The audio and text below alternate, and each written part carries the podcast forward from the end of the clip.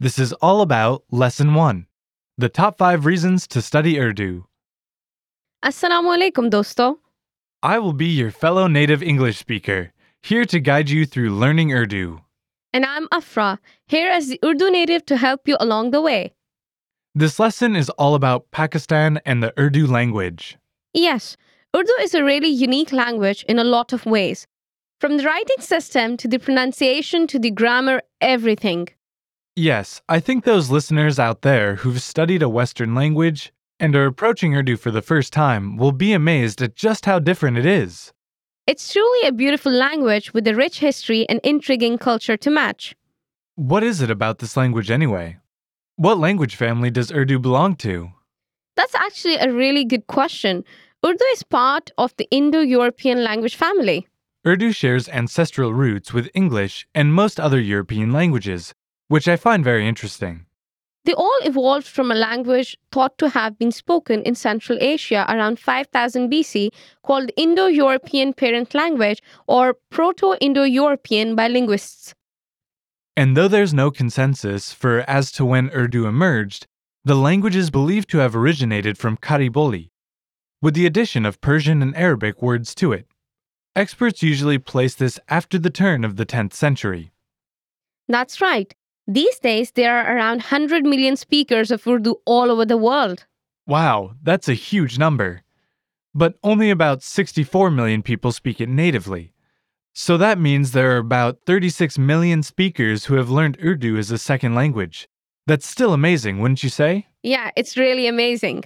What about the written language? Can you tell us more about it? Sure, our written language is based on either the Dakkani or Rekhta style of writing. The Rekhta style has its roots in India and in Iran. We write horizontally with words placed from right to left. Oh, so the opposite of English. Yes. Now let's talk about the scripts. Ah, yes, the Nastaliq script. Yes. Urdu is written in the Nastaliq script, which is also used by several other Pakistani languages. Okay, you'll have to tell us more about that in later lessons. What about grammar? Well, Urdu grammar is somewhat similar to that of Arabic and Persian. Much of the vocabulary of Urdu comes from one of these languages.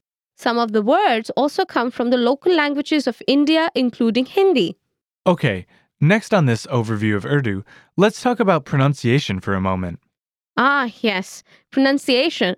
I will tell you right now that Urdu pronunciation is actually quite simple and the Urdu vowels are really simple too.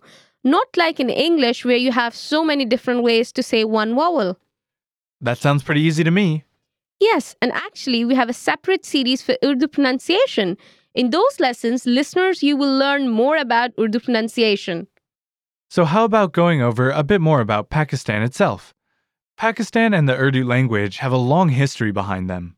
Yes, if you consider its roots, Urdu has thousands of years of history. Pakistan is a relatively new country, just 68 years old. But Pakistan has diverse cultures, religions, and communities. Exactly. But despite this diversity, it has remained unified. That's why foreigners often refer to the unity and diversity found in Pakistan. Some of the most noticeable communities include the Pathan, Punjabi, Balochi, and Sindhi. Apart from the four big communities, there are people who belong to tribal areas and are known for their tribal values and culture.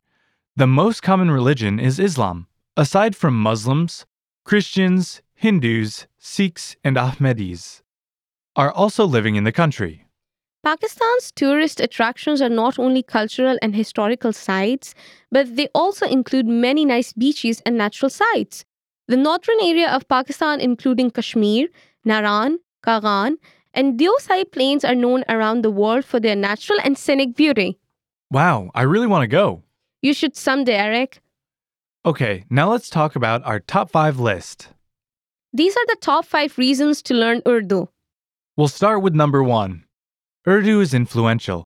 Some of its vocabulary has become an integral part of the English language, like pajamas and. Pajamas? Let's not forget about khaki, sari, and kari. These are essentially Pakistani, but there are other words like guru, khuda, and nabi that have universal applications in the fields of philosophy and religion. Okay, so what's number two on our list? The number two reason is to communicate with Pakistani people. whether it's with Urdu friends, family members, or people you meet when traveling. It doesn't matter. Learning Urdu will make you understand how the people of Pakistan think, and you'll learn a lot about Pakistan's culture. Yes, even though English is a mandatory subject in school, the number of fluent speakers is comparatively low, especially outside the cities. Moreover, Pakistani people are very kind, even if you can't speak Urdu well. Okay, so Eric, what's our number three reason? Number three is that Urdu is a beautiful language. It's fun to learn Urdu and its artistic way of writing the letters. Yes, the language is written in many artistic styles, some of them imported from Arabic writing styles. Okay, on to number four. Pakistan is a developing economy where businesses are booming and demand for products is rising. So, learning Urdu will give you direct access to the business community and inside market knowledge as well. That's right. Pakistan is considered to be a potential global market in the 21st century. And finally, the number five reason you should learn Urdu is Urdu is fun. I think that one speaks for itself. It's fun. Okay, that's it for this lesson. Thank you for listening, everyone, and we'll see you next time. फिर मिलेंगे. Goodbye.